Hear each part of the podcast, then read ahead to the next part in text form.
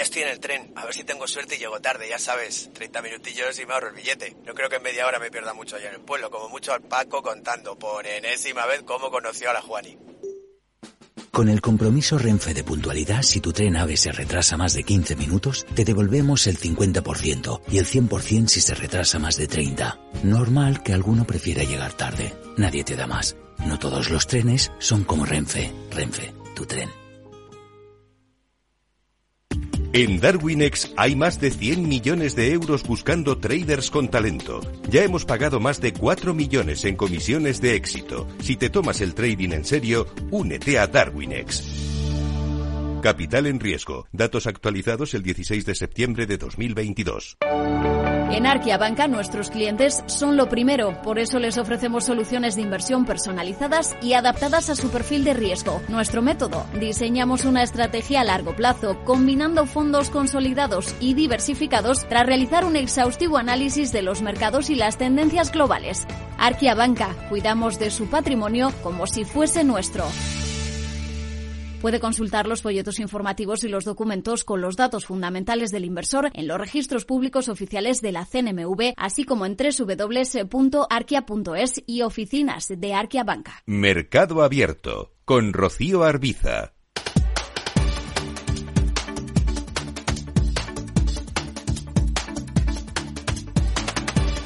Espacio con compañías cotizadas en este programa de Mercado Abierto. Esta tarde nos vamos a acercar a la multinacional de movilidad Uber con Felipe Fernández Aramburu, que es el director del área de movilidad de Uber para España y Portugal. ¿Qué tal, Felipe? Muy buenas tardes, bienvenido. Buenas tardes, Rocío. ¿Qué tal? Bueno, bienvenido y enhorabuena, eh, porque viene directamente de ver la final del Mundial y de ganar con su país. Así es, sí, sí, sí. Llegué esta mañana directamente de Doha, así que muy contento por ese lado. Espero que no se note mucho en la voz también. Bueno, vamos a intentarlo. Eh, si nos centramos en la compañía, eh, podemos estar ante un auténtico terremoto en el sector del taxi de las VTC, con el epicentro en ese informe del abogado general del Tribunal de Justicia de la Unión Europea. Eh, lo que ha dicho es que se muestra contrario a las limitaciones cuantitativas a la hora de otorgar nuevas autorizaciones sujetas al cupo máximo de una VTC por cada 30 taxis, ¿no? Podemos estar ante una guerra judicial a la vista si la sentencia definitiva del tribunal, que es lo que todavía eh, falta, falla en el mismo sentido. ¿Ustedes confían en que falle así? Creo que para empezar eh, es, es una opinión que es muy positiva para el sector creemos que es algo que también eh, se venía viendo y que es bastante positivo para el sector en general, eh, que el abogado general de la Unión Europea haya hablado de, de este ratio como algo que es contrario a la ley europea. Eh, y nada, como bien tú decías, esto es algo que recién es una opinión y nos faltará esperar la confirmación del tribunal, que entiendo que será así por mayo más o menos. Aquí sería en el caso de que, mm, de que falle en la misma dirección, en Europa, entiendo que sería el Supremo el que debería dirimir aquí si nos vamos a una avalancha de reclamaciones en toda España por esa solicitud de, de autorizaciones. ¿Ustedes están preparados para acudir a la justicia en este caso? Creo que después de lo que sería el fallo del tribunal, eh, en mayo hay una instancia de, de, de, diferentes etapas judiciales, así que habrá que ver cómo se desarrolla cada una de esas etapas eh, en cada una de las, de las comunidades en general. Mm. Eh, por poner en contexto, eh, este es un informe que llega después de la pregunta al abogado general de Tribunal de Justicia de la Unión Europea por parte del Tribunal Superior de Justicia de Cataluña, tras legislar esta comunidad en materia de, de VTC, en lo que supone un modelo más restrictivo del que se ha legislado, por ejemplo, en Madrid, eh, mientras que hay un modelo híbrido en Andalucía. Eh, solo tres comunidades han legislado sobre el tema de las VTC, pese a que el plazo dado por el conocido decreto Ábalos ya ha expirado hace unos meses. No sé si van a tomar algún tipo de medida judicial para presionar y que el resto de comunidades autónomas, al margen de lo que pueda decidirse en Bruselas, cumplan con esta normativa estatal y legislen. Sí, creo que lo que mencionas, Rocío, es muy importante. Diferentes aplicaciones en las diferentes comunidades. Creo que por un lado, del lado de Madrid, eh, una gran sensación de alivio en el sector, eh, de alivio porque se ha regulado y se ha dado continuidad a lo que tiene que ver con eh, un sector que da empleo a miles de personas y un sector que ayuda también a miles de personas, a millones de personas a moverse en el día a día. Eh, así que creo que desde el lado de Madrid ha habido una gran sensación de alivio en el sector.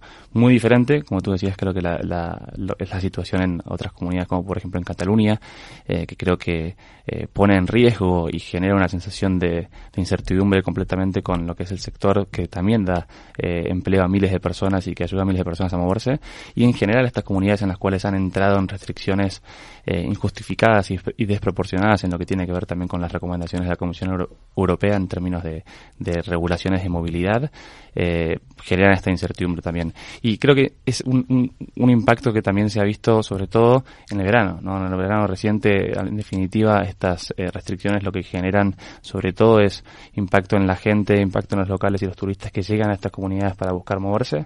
Y sin embargo, restricciones como tiempos mínimos de contratación, eh, tamaño de los vehículos, retorno a base, son restricciones que en última instancia lo que terminan generando es mayor dificultad en estas comunidades para las personas locales y turistas que llegan a moverse y lo hemos visto. En el verano creo que ha sido muy claro como sobre todo en tres comunidades, bueno, Cataluña, o Valencia o Baleares que han impuesto una o, algo, o varias de estas restricciones, es donde más se ha impactado la movilidad de las personas, tal vez así como ha sido denunciado por usuarios y propios eh, conductores también. Hmm.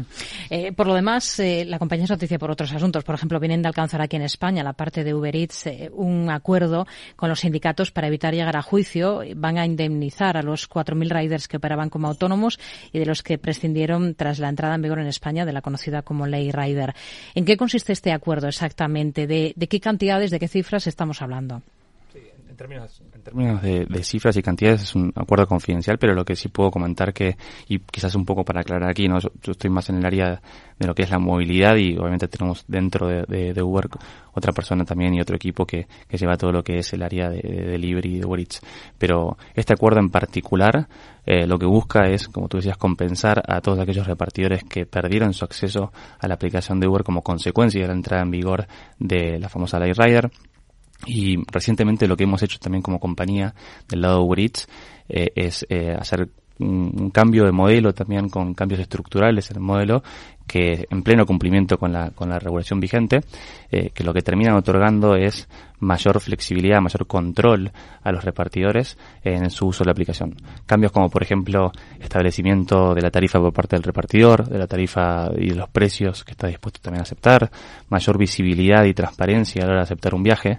Entonces, eh, este cambio y este nuevo modelo y estos cambios estructurales eh, que están en pleno, en pleno cumplimiento de la regulación vigente, eh, lo que busca es acercarnos también a, a, poder otorgar estas herramientas de flexibilidad y control para los repartidores, que en definitiva es lo que se buscaba también.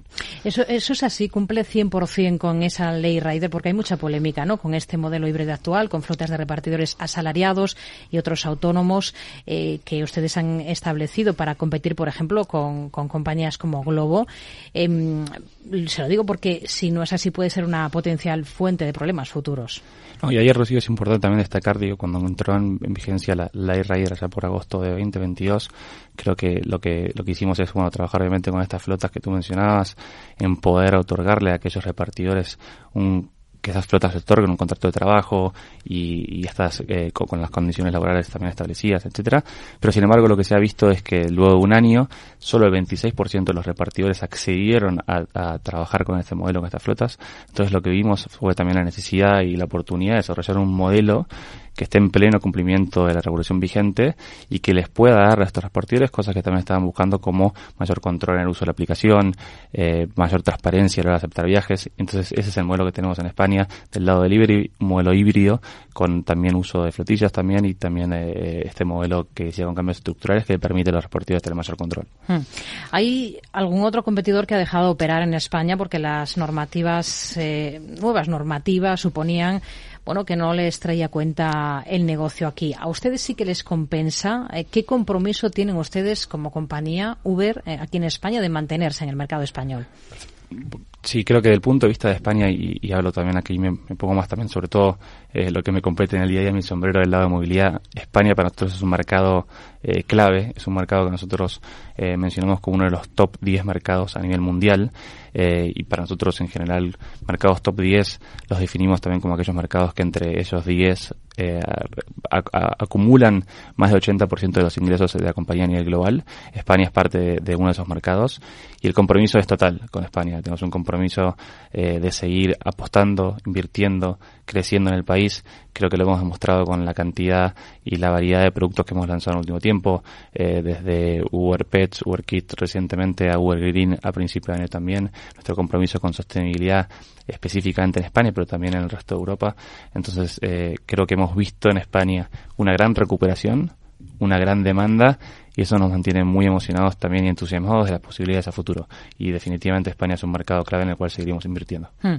Eh, pese a la situación de crisis en la que estamos, se lo digo porque llevamos muchos meses hablando de crisis, de inflación disparada, no solo aquí en España, prácticamente en todo el mundo, ¿han podido trasladar a precios ese aumento de los costes para la compañía? Desde el punto de vista de precios y costes en general, monitoreamos muy de cerca todo lo que tiene que ver también con los costes y los precios en general.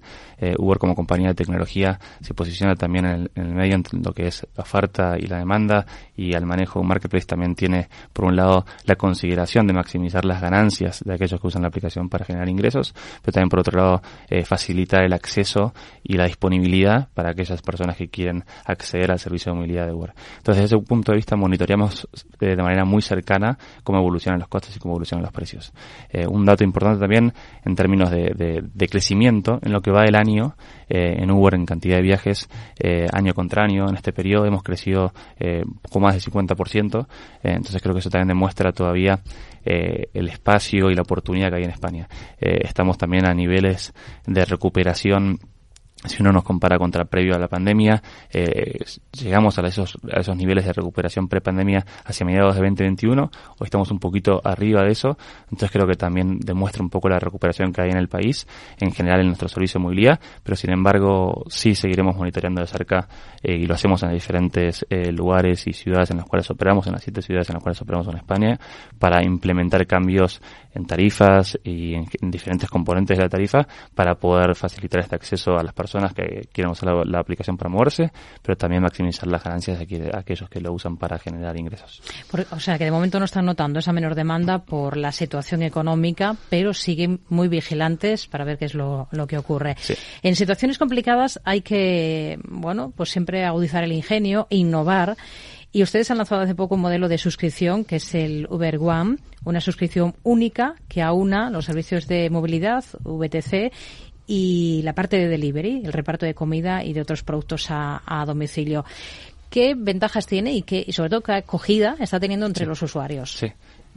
Creo que tú lo decías muy bien. Es una suscripción única Creo que somos la, única compañía en, el mercado en el cual tenemos la posibilidad de ofrecer una suscripción que incluye los servicios de movilidad y de delivery, todo en una sola suscripción.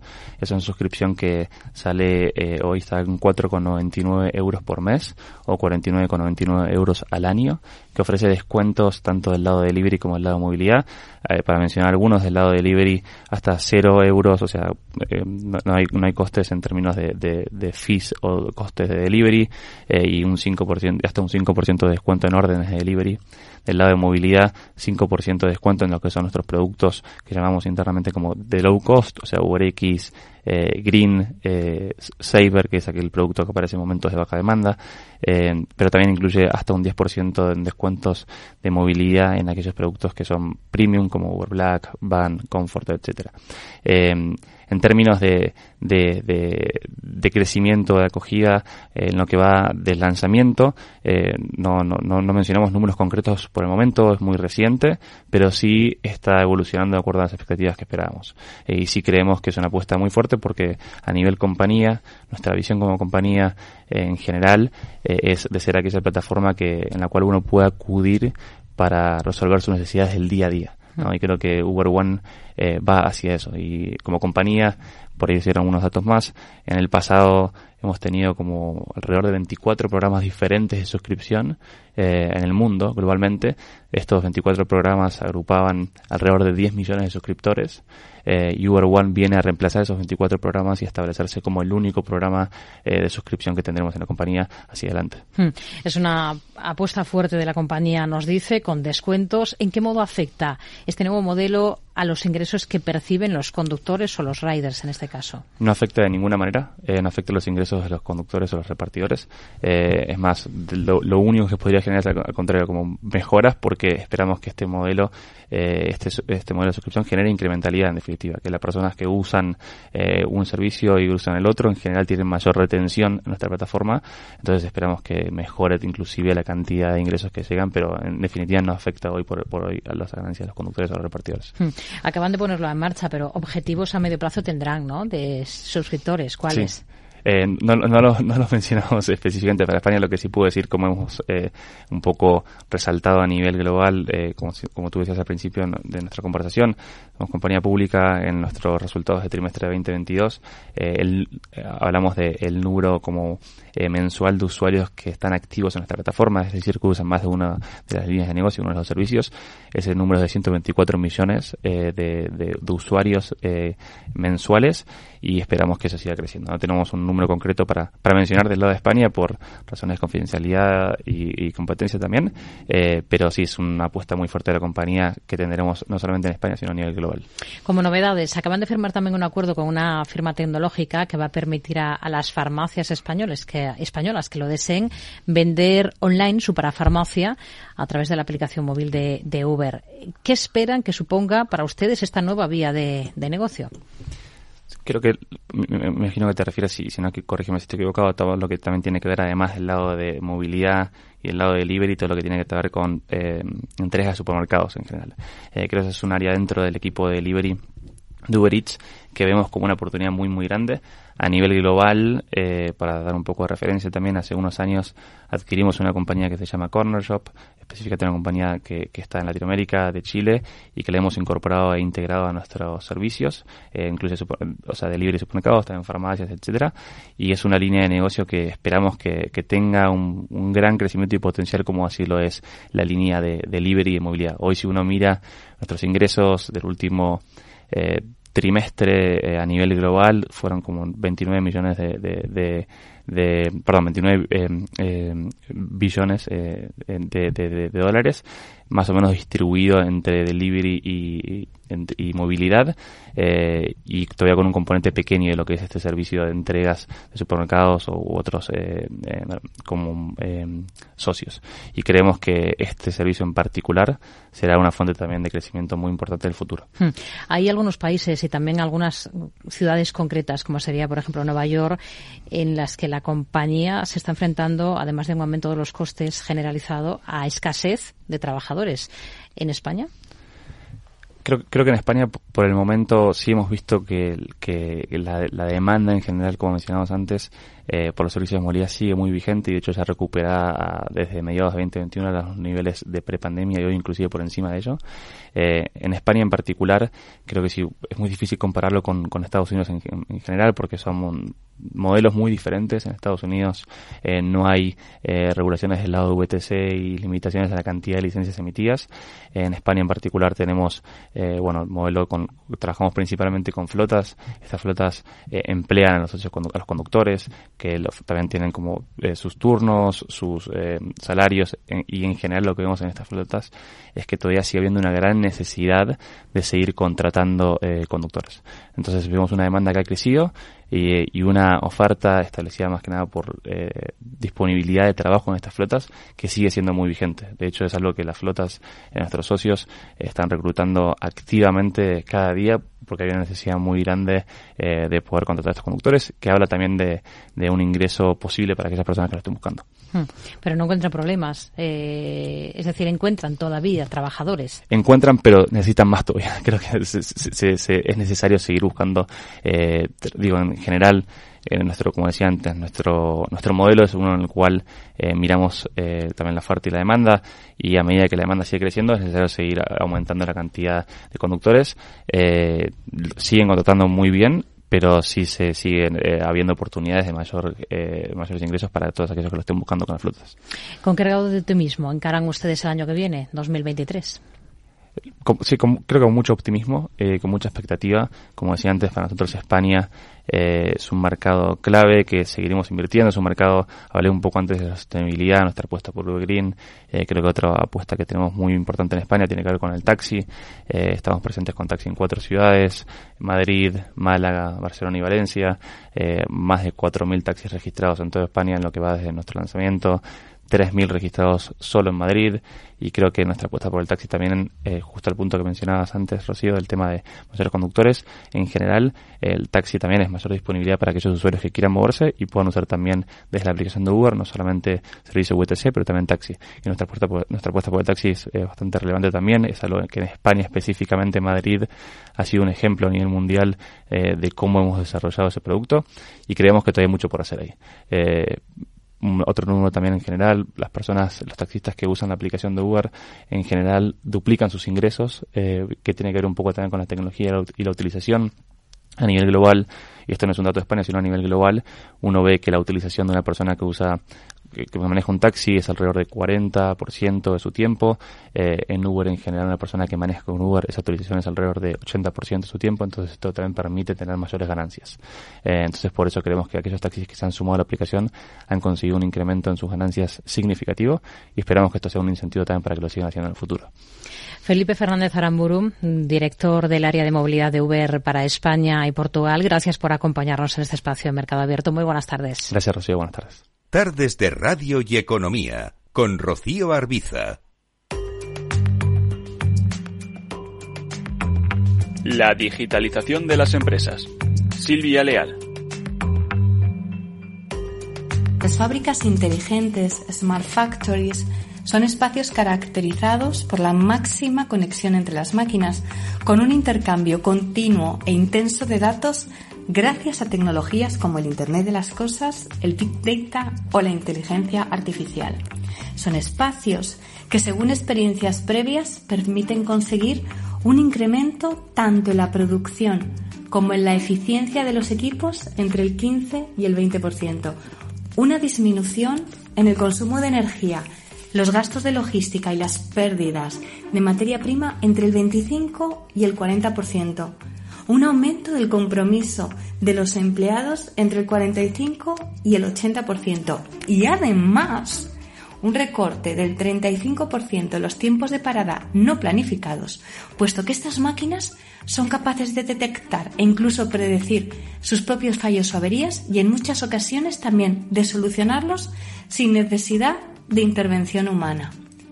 Sin embargo, a pesar de todas estas evidencias, antes del COVID-19 se esperaba que en 2022 tan solo el 21% de las fábricas del mundo fueran inteligentes y a nivel europeo, en lo que se refiere a la industria 4.0, aún no habíamos cogido el ritmo que hacía falta, aunque para el 86% de las empresas manufactureras este tipo de proyectos era una prioridad para los próximos cinco años. Era una herramienta clave para ganar productividad, pero no había urgencia. Por todo ello, ha llegado el momento de pisar el acelerador porque no se nos puede escapar este tren.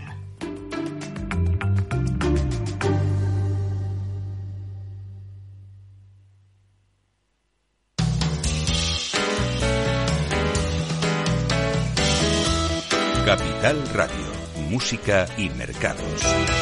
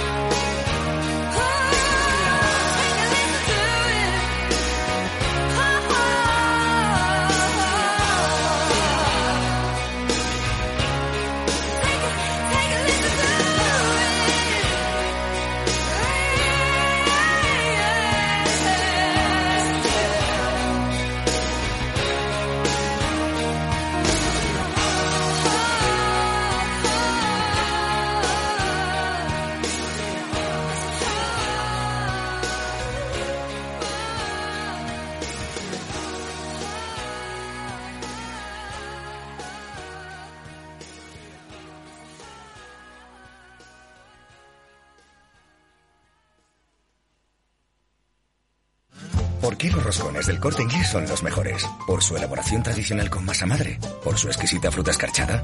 ¿Por su 100% nata en los rellenos de nata? O por la gran sorpresa que te puede tocar. Porque hasta el 6 de enero tienen 25.000 euros en premios. Vales de hasta 1.000 euros y grandes sorpresas de viajes el corte inglés. ¡Feliz roscón! En Supercore, Hipercore y Supermercado el corte inglés. ¿Te interesa la bolsa? Compra y vende acciones o ETF sin comisiones hasta 100.000 euros al mes. ¿Has oído bien? Sin comisiones. Más de 550.000 clientes ya confían en XTB. Abre tu cuenta totalmente online. Un broker, muchas posibilidades. XTB.com. A partir de 100.000 euros al mes, comisión del 0,2%, mínimo 10 euros. Invertir implica riesgos. En Hospital HLA Universitario Moncloa cuidamos de ti y de tu tiempo con un servicio de urgencias ágil y eficiente las 24 horas, los 365 días del año. Urgencias pediátricas y de adultos con profesionales altamente cualificados y tecnología de vanguardia. Hospital Moncloa, contigo cuando más lo necesitas. Estamos en Avenida Valladolid 83. Los lunes, de 10 y 5 a 11 de la noche, escucha en Capital Radio Una periodista en zapatillas, el programa que te acerca el deporte y la vida sana, dirigido y presentado por Samantha Chocrón. Información sobre carreras, entrevistas a profesionales de la salud, la solidaridad en el mundo del running, todo esto y mucho más te lo ofrece Samantha Chocrón, una periodista en zapatillas. Capital Radio, la genuina radio económica.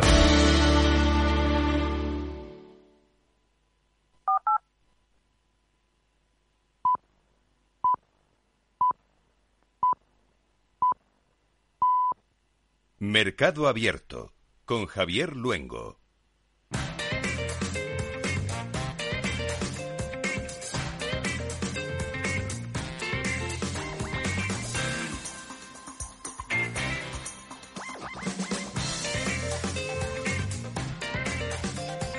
Ambiciones que marcan el 2022 y preparan el terreno, lo abonan para recoger lo sembrado en 2023. Mil millones de euros. Este es el objetivo de activos bajo gestión que se marca de aquí a, a un año vista. Diagonal Asset Management, la nueva en el mercado de las gestoras independientes que tras años trabajando como firma de altos patrimonios eh, se hace un lavado de cara. 26 vehículos de inversión con el foco en el cliente y carteras a medida. Estrategia que vamos a desentrañar en los próximos minutos de la mano de Marc Siria, cofundador, socio fundador y presidente ejecutivo de Diagonal Asset Management. ¿Qué tal? Buena tarde, buenas tardes. Javier, buenas tardes, ¿qué tal estáis? Encantado de estar aquí. Usted trabajaba, si no me equivoco, Marc, como agente financiero de Bankinter a través de AAA Capital y anteriormente fue director de Banca Marche en Cataluña. En 2015 se decidió por crear una agencia de valores para, eh, si no tengo mal entendido y en alguna entrevista he leído, ganar autonomía, poder gestionar vehículos de inversión. ¿Por qué ahora este salto de boutique gestora? Bueno, al final porque, porque nos da mayor libertad, mayor libertad tanto en la gestión, siendo sociedad gestora al final la independencia es, es absoluta, eh, poder marcar una estrategia propia con un equipo de, gestión eh, con más de 20 años de experiencia y poder, yo creo, darle al inversor lo que necesita, que es una, una visión independiente, honesta, transparente en costes y siempre con una visión a medio largo plazo. En esencia, ¿cuál es el ADN con el que nace ahora o se reconvierte Diagonal Asset Management?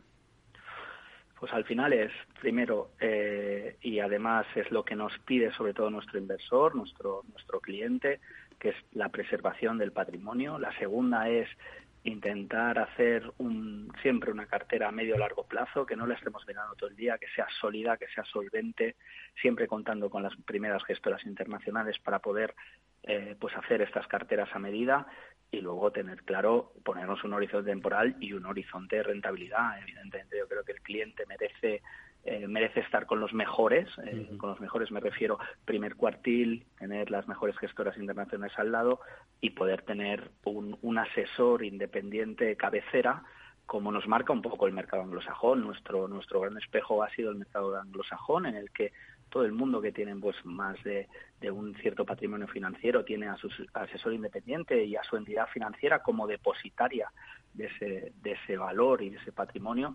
Entonces, un poco yo creo que el mundo, el mundo que no para de moverse, pues va en esa dirección. ¿Y, y qué han aprendido por, por gestión de carteras de este mercado anglosajón eh, que cita? Em, pues al final el mercado anglosajón nos ha dado, nos ha dado muchas. Eh, yo creo que va un paso por delante, un paso por delante en la inversión financiera siempre, y es esta independencia, no marcar la cartera de un cliente por intereses comerciales, intereses de entidades, sino marcarla por em, cuáles son los mejores, mi cliente que quiere, qué riesgo quiere asumir, qué riesgo le va a permitir dormir por las noches, y a partir de ahí confeccionar una cartera a medida en la que el cliente eh, sea el centro, el valor y a partir de ahí, de alguna manera, tener mi retorno a partir del éxito del cliente, alinear intereses, ¿no? O sea, lo que lo que lo que yo creo que hemos perdido en, de alguna manera en muchos años y que estamos recuperando y que nos estamos pareciendo a ello es a mejor le vaya al cliente, mejor nos va nos va a nosotros. Hasta ahora se han encargado de la gestión de 26 ICAPs de, de, familias adineradas, si no me equivoco, además de gestionar parte del dinero, por ejemplo, de Sergi Bruguera o de Enric Masip, eh, un referente en el balonmano español. Eh, ¿Cómo consiguieron la confianza de personajes de este calibre de, cierta alta sociedad catalana? Pues al final, como cualquier otro cliente, al final es, eh, bueno, pues pruebo este esta manera distinta de asesorar en el sentido de de que me están contando una, una historia distinta en el que esto va de alineación de intereses, va de independencia, va de costes transparentes, va de honestidad, va de una relación eh, cómplice en la que casi es a diario la relación que puedes tener con el cliente y como siempre pues el cliente al final prueba con cierta parte del patrimonio ve que funciona, ve que es un sistema que claramente él recibe mucha más información, en la que en la que la cartera está claramente con fondos de primer cuartil, en la que responde claramente a su perfil de inversión y ahí van confiando y apostando, apostando por ti. La verdad es que en, en toda la parte de, de deportistas, tanto en activo como ya en, no en activo, tenemos una parte importante del patrimonio bajo gestión. Diagonal estaba especializada en SICAPs. Ha habido en, el último año un cambio legislativo. Eh, les obligó a replantearse eh, también parte de la estrategia. Optaron por una solución de concentrar todas las SICAPs en solo seis vehículos. Tienen estas seis con diferentes perfiles de inversión y, los clientes eh, pueden combinarlas o no. Sí, sí, evidentemente el cliente que tiene un perfil pues pues moderado y que quiere el 60% de su cartera en una en una SICAP, en un vehículo pues muy conservador lo puede hacer y eh, el otro 40% pues en, en, otro vehículo los que podemos ofrecer con más riesgo, con un, con un perfil más de renta variable global. Nosotros no apostamos tanto por, una renta variable temática sobre sobre aspectos concretos, si no apostamos más por una, por una parte en renta variable más global y ahora evidentemente por la oportunidad que nos da la renta fija corporativa, aportando el cliente según su perfil y sobre todo individualizar el perfil del cliente.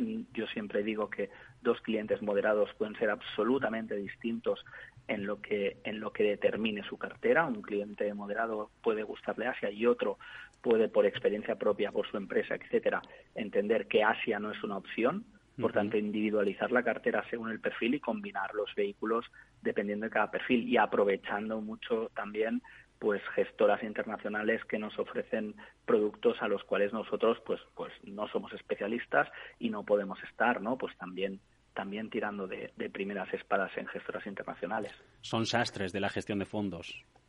Exacto. O sea, al final, al final lo has definido, ¿eh, Javier? Al final nuestra obsesión es ser una sastrería en la, en la inversión financiera y ser una sastrería que pueda individualizar los intereses, el horizonte temporal y el horizonte de rentabilidad de cada cliente, porque cada uno tiene sus necesidades, su patrimonio familiar, su protocolo empresarial de sucesión, etcétera. O sea, cada cliente es un mundo y queremos llevar al cliente a ese detalle, ¿no?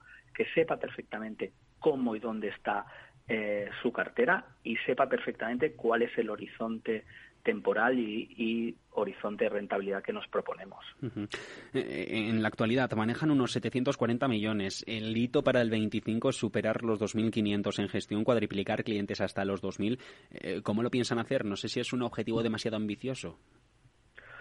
Hemos presentado a CNMV hace muy poco em, pues un programa para poder incorporar eh, para poder incorporar agentes. Nosotros entendemos que el banquero privado Em, que lleva muchos años en el sector. Nosotros la media que llevamos es de más de 20 años en el sector de, la banca privada, el asesoramiento independiente. Entendemos que necesita una, una, una estructura que le permita asesorar al cliente desde esta independencia, esta honestidad. Y, entendemos que hay mucha eh, y hay una clara demanda de un proyecto como el de Diagonal Asset Management. Por tanto, creemos que la aportación de valor y de banqueros de primer nivel al, al proyecto nos permitirá llegar a, bueno, a, e, evidentemente un plan de negocio ambicioso, pero, pero que entendemos que es razonable y que podemos cumplirlo. Por perfiles y carteras, vamos a detallar un poco eh, para el más conservador y para el más aventurado en el mercado. ¿Qué, ¿Qué le pueden ofrecer de todo su catálogo? pues al final el más conservador ahora tiene una oportunidad, si ha tenido, si ha tenido casi en la cartera, que es la oportunidad de la renta fija, renta fija eh, corporativa que hace un tiempo no nos aportaba, eh, hace un año no nos aportaba valor, ahora puedes obtener tires muy razonables, desde el 3 al 5% en horizontes temporales también razonables, por tanto una carta de renta fija, por ejemplo, con nuestro vehículo de suma crecimiento, que es un vehículo buy and hold, en el que vamos a tener en cinco años una rentabilidad objetivo de, del 5,80 anual y que para un cliente eh, conservador creemos que es una alternativa absolutamente eh, razonable. Cliente más moderado que quiere poner un, un, un, pie en la renta variable, pero que tampoco quiere olvidarse de esa estructura de, de, cobros y de cupones anuales en la que tenga de alguna manera garantizada la inversión, pues hacer una diversificación razonable, 70% seguimos apostando claramente por la renta fija corporativa, investment grade, en investment grade ya podemos encontrar rentabilidades mucho más que dignas y a partir de ahí ese 30% diversificarlo en carteras de renta variable global, entendemos que los temáticos es demasiado riesgo con la volatilidad que tenemos en el mercado, por tanto apostar por una renta variable global de primeros mercados y sí un cierto sesgo a Asia que creemos que eh, tiene una oportunidad importante en el desarrollo de los próximos años, sobre todo China, entendemos que puede tener para una parte pequeña de la cartera mucho sentido. Incluso con estos vaivenes en la reapertura del gigante asiático. Exacto, porque cuando, cuando hay, cuando precisamente existe esta volatilidad, este riesgo, y hay estas caídas de mercado tan pronunciadas muy por debajo de los precios del libro de las compañías que componen los índices, es donde vemos la oportunidad, ¿no? Mm. Por tanto, siempre con una diversificación creemos que, que China en la reapertura y otra vez como motor de producción de, de mucha parte de Occidente puede tener, puede tener mucho sentido. Barcelona, Cataluña, ¿ha sido hasta ahora su negocio core? Eh, ¿Hay previsiones de expansión a nuevas regiones? Bueno, pues sí, yo creo que Javier, en breve veréis cómo vamos incorporando profesionales de otras partes de España. Este es un negocio nacional, global, que también quiere asesorar tanto el cliente de España como el cliente de Luxemburgo y, fuera del territorio español. Por tanto, yo creo que en breve, Diagonal Asset Management, el año que viene, podremos comentar eh, dos o tres sedes igual de potentes de la que pueda ser ahora Cataluña. ¿Ninguna nos puede adelantar dónde podría estar? Eh, pues yo creo que en el Levante vas a tener una noticia en breve. hay, hay dos profesionales que son socios fundadores de Diagonal Asset Management que se van a incorporar como como agentes de referencia en, en, la, en la compañía. Una catalana más también en el mercado GVC Gaesco tenemos a EDM, la, mayor, la mayoría de propiedad de mutua madrileña. Es un nacimiento que, que también se junta el de unas semanas con Panza Capital, la adquisición de TREA por parte de Beca Finance, aparte de la integración del negocio ibérico de VS en Singular Bank. Este es un segmento, el de la gestión de activos, en plena ebullición ahora que entramos en el 23. Lo cierto es que yo creo que estamos, bueno, estas, estas sociedades que en su momento dimos un paso adelante, nosotros, aunque con estas distintas estructuras, como muy bien comentadas al inicio, llevamos 10 años de experiencia, un poco en el mercado, en el mercado independiente, pues yo creo que es el momento de madurez en el que todos ya tenemos un patrimonio relevante y además sabemos claramente cómo crecer y qué herramientas necesita necesita tanto el banquero como también qué servicio necesita el cliente. Y por lo tanto creo que es un negocio en plena expansión que tiene todo el sentido eh, para hacerte una diferenciación en el mercado anglosajón como te decía antes eh, del 100% de grandes patrimonios el 80 está en manos de asesores independientes en España es claramente a la inversa no aún el 80 pues está bancarizado con el asesor bancario por tanto ahí hay mucho terreno y por recorrer y tenemos claramente un plan para, para poderlo hacer, ¿no? Y, y un poco pues parecernos a estos vecinos que son siempre un ejemplo en asesoramiento financiero. Es una madurez que se alcanza con mayor parte de capital español. ¿Están los inversores, los españoles interesados en, invertir a través de, gestoras independientes? Pues cada vez más, ¿no? O sea, cada vez eh, que yo siempre digo que cuando tenemos la oportunidad de sentarnos con un cliente, con un inversor, el, porcentaje de, que confía en nosotros en una primera parte de su patrimonio es muy alta, cada vez es más alta, cada vez entiende más que, esto va de ser copiloto y de estar a su lado, ¿no? Entonces entiendo que la madurez tanto de, de las entidades en las que estamos en el mundo independiente como del cliente que va cada vez teniendo una formación financiera mucho más elevada, pues aunan el sentido de, que estemos presentes cada vez en, mayor parte del, del, Estado español. Eh, decía, las carteras preferibles en estos momentos, 70 renta fija con investment grades, eh, el resto en variable, el 30, eh, apuntan. No hay que ser temáticos ni interpreto que tampoco se dejan llevar por geografías, pero en estos momentos, aunque sea una pincelada por dónde habría que tirar para para estar en una mejor posición defensiva por estos miedos de recesión o subidas de tipos? Eh, para mí es, y, lo llevo diciendo muchos días a muchos clientes, yo creo que no hay que eh, inventar la rueda, ahora menos que nunca, en momentos de volatilidad, ir a posiciones en las que me aseguren eh, que mi coste de oportunidad de la inversión vale la pena y creo que está claramente en la renta fija corporativa. Hay primeras compañías eh, de índices bursátiles y líderes en su, en su sector que están ofreciendo tires por encima del 4% anual en horizontes temporales entre tres o cuatro años. No hay que, no hay que inventar eh, ni arriesgar la cartera más de, más de lo necesario. Ahora toca preservar el patrimonio. Siempre digo que en momentos de tanta volatilidad e incertidumbre es mejor tener acompañantes de primer nivel y eso es lo que estoy intentando transmitir a clientes que lo que quieren básicamente es oye, lo que tengo claro es que lo que he ganado en mi trayectoria profesional, en mi trayectoria empresarial, lo que no quiero es eh, pues tenerlo en riesgo más de un porcentaje muy, muy eh, poco significativo. Entonces, ahora mismo hay una clara oportunidad de renta fija corporativa. Eh, evidentemente, no estoy descubriendo la rueda, ¿no? Porque hay muchos fondos, muchas gestoras que están apostando por este, por este activo, pero es que creemos ver, verdaderamente que es el momento de cuando alguien quiere tener una posición defensiva en su cartera, rentabilidades y tires de entre el 4, 5, 6%, horizontes temporales 3, 4 años en empresas líderes en su sector, que claramente tienen balances saneados, que claramente tienen una cotización que, les permite eh, hacer frente a sus responsabilidades financieras y a la deuda financiera, pues creemos que es el, que es un, activo de verdad muy interesante que no nos habíamos encontrado desde hacía muchísimos años. Marc Siria, socio fundador y presidente ejecutivo de Diagonal Asset Management. Merci, gracias por este último rato de radio en Mercado Abierto y seguimos en contacto. Suerte y feliz año. Javier, ha sido un placer y cuando, cuando quieras aquí estamos. Un abrazo fuerte. Es el momento de ilusionar, el momento de sorprender con una selección única de marcas y ofertas que son todo un regalo. Disfruta de hasta un 40% de descuento para tus compras de moda, belleza, complementos, deportes y mucho más. Feliz 2023. El corte inglés en tienda web y app. Tardes de Radio y Economía con Rocío Arbiza.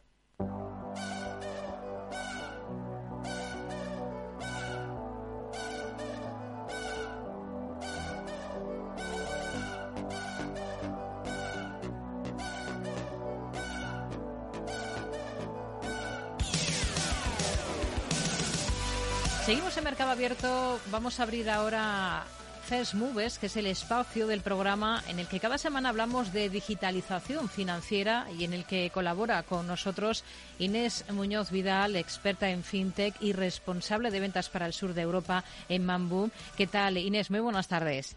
Muy buenas tardes, Rocío. Bueno, siempre en esta sección, antes de meternos en harina y de saludar a nuestro invitado del día, pues siempre comentamos un poquito las noticias más relevantes de lo que se está moviendo en el mundo fintech. ¿Qué noticia nos trae esta semana, Inés? Me ha llamado mucho la atención esta semana, Rocío, el acuerdo que se ha hecho público entre la Bolsa de Londres y Microsoft porque al final es un acuerdo entre dos grandes líderes y en un territorio que como muchos sabemos, eh, está un poquito por detrás en el proceso de transformación.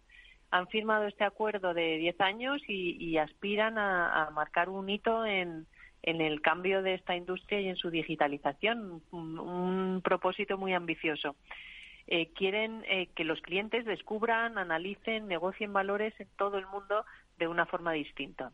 Eh, para ello van a tocar un par de, áreas de tecnología. Por un lado, van a migrar la plataforma de datos de Microsoft a Microsoft, de la Bolsa de Londres a Microsoft, ¿Mm? y otras infraestructuras tecnológicas clave.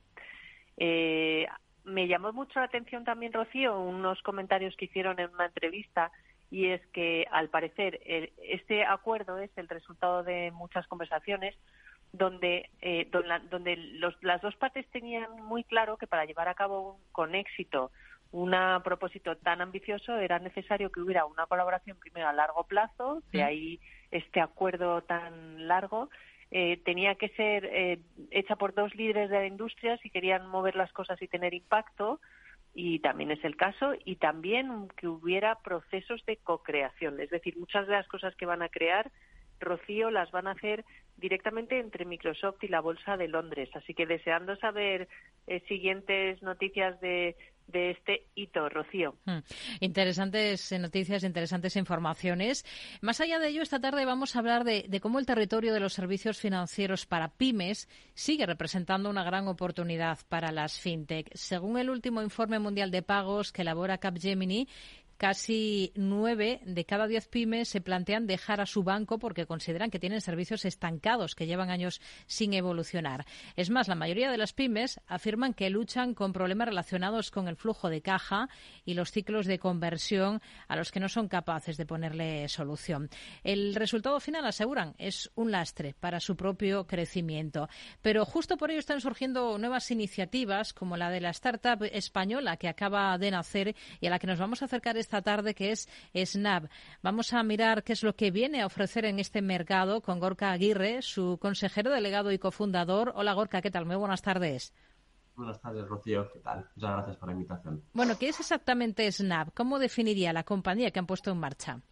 Sí, pues mira, así brevemente, Snap es básicamente una plataforma de pagos B2B, es decir, pagos entre empresas, que permite eh, hacer pagos de facturas en uno o dos clics. Eh, a diferencia de lo que existe hoy en día ¿no? en el mercado. Y lo que hace es que no, no, sea necesario que se inserten de forma manual los datos, ¿no? Como, como viene siendo habitual en el sector de la tesorería, entiendo. Sí, básicamente hoy en día hay, varias formas, ¿no? Que es eh, eh, añadir datos manuales de, de, la transferencia en el banco o importar ficheros XML y subirlos al banco. Eh, básicamente nosotros lo que hacemos es, automatizar la recepción de facturas, ya que incorporamos una dirección de email, un correo en, la plataforma, escaneamos las facturas mediante tecnología OCR y en cuestión de dos segundos hemos extraído la, información relevante, ¿no? Y eso es lo que te permite, eh, tras establecer unos flujos de aprobación, eh, hacer el pago desde la plataforma, ya te digo, en dos o tres clics, ¿no? Que es un poco la novedad eh, al, conectarnos a infraestructura bancaria directamente desde, Snap. Hmm. Bueno, nosotros hemos puesto un poquito en antecedentes cómo estaba la situación o está en el sector y por eso surgen nuevas ideas. Em, en el caso de Snap, em, ¿cómo pensaron en poner en marcha la compañía y cuándo? Pues mira, esto, esto nace realmente de una experiencia personal, ¿no? Yo venía de trabajar en Estados Unidos, eh, empecé en un fondo de inversión, una firma de inversión de capital privado pequeñita, crecimos bastante la empresa en los últimos cinco años y al entrar como becario, desde los, en los primeros años empecé a tocar eh, pues, tareas de tesorería, ¿no? Me empezaron a, lanzar algunas tareas encima de todas las tareas que ya hacía, ¿no? Porque teníamos, eh, bueno, eh, múltiples roles, digamos, en la empresa y una de ellas era, pues eso, mover dinero globalmente, hacer algunos pagos eh, a proveedores, etcétera. Y entonces ahí es donde vi un poco la necesidad y, el, principal problema ¿no? de, las interfaces bancarias que, resultaban un poco obsoletas, ¿no? Y de esa experiencia y sufrimiento que yo viví, pues eh, decidí eh, lanzarme y dejar todo y, montar Snap, ¿no? Hmm. Surge un poco fruto de esa necesidad. Inés. Muy buenas tardes, Gorka. Muchas gracias por estar aquí. ¿Cómo se eh, utiliza concretamente eh, su tecnología? Es decir, ¿a quién va dirigida? ¿A qué usuarios? Eh, para imaginarnos un caso real, ¿no? Estamos con una empresa, ¿a quién suele ir dirigido?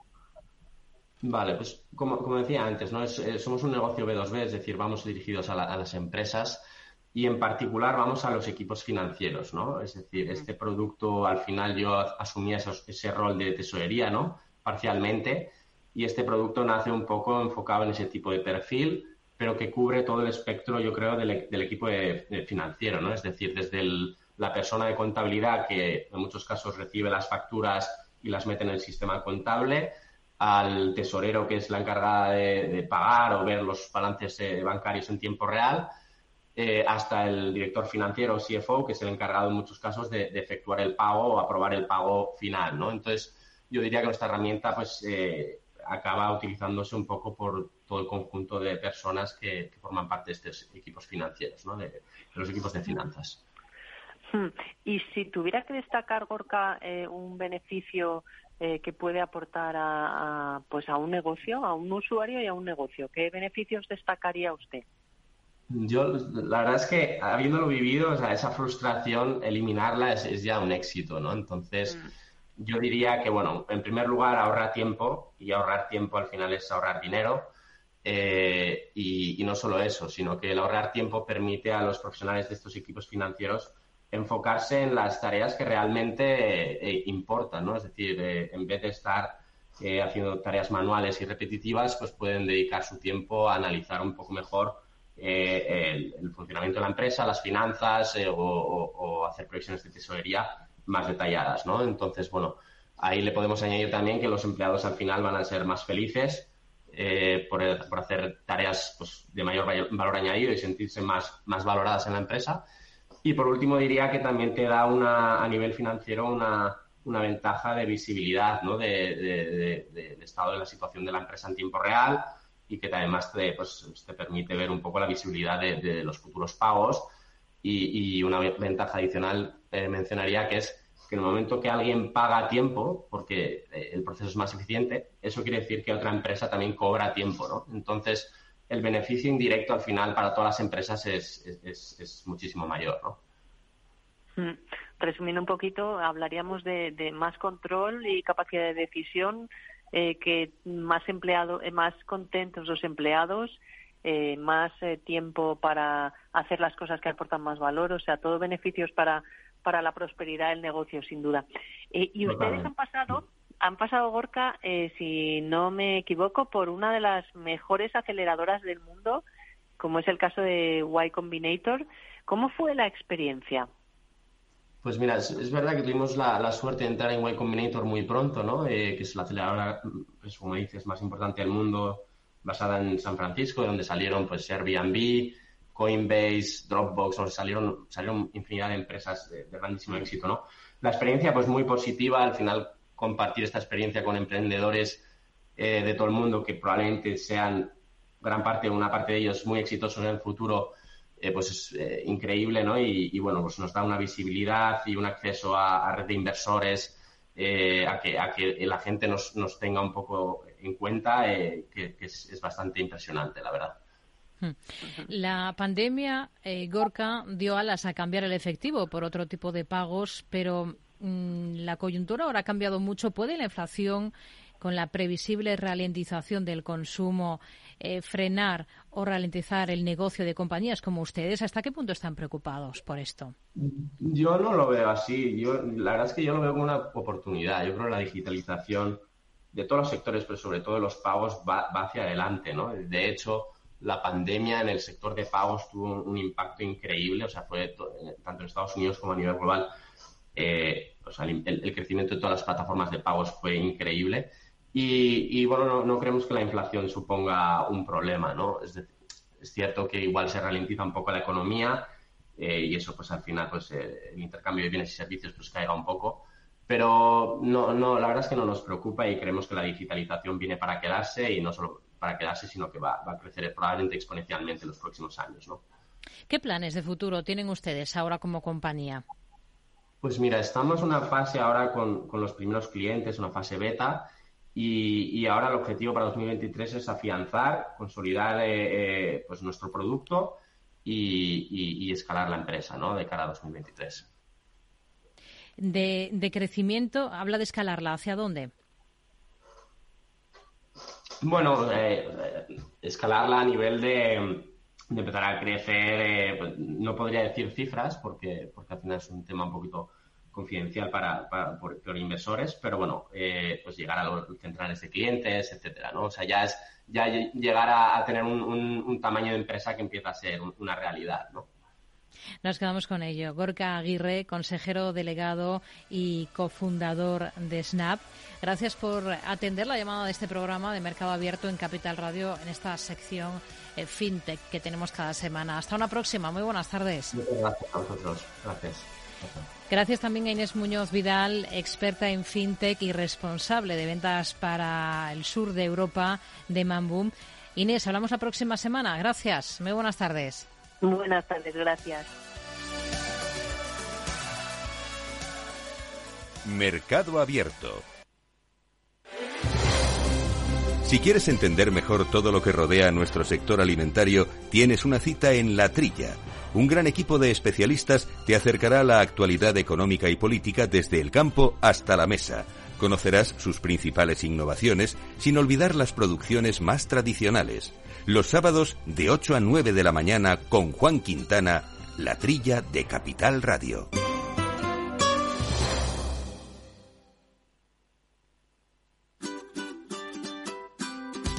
Mesa y Descanso es el programa donde Mar Romero te acerca cada fin de semana los mejores productos, te invita a disfrutar de los buenos vinos de cada denominación de origen y a conocer restaurantes y lugares de ocio con un encanto especial. Mesa y Descanso, los domingos a las 13 horas, aquí en Capital Radio. Para personas inquietas, Capital Radio.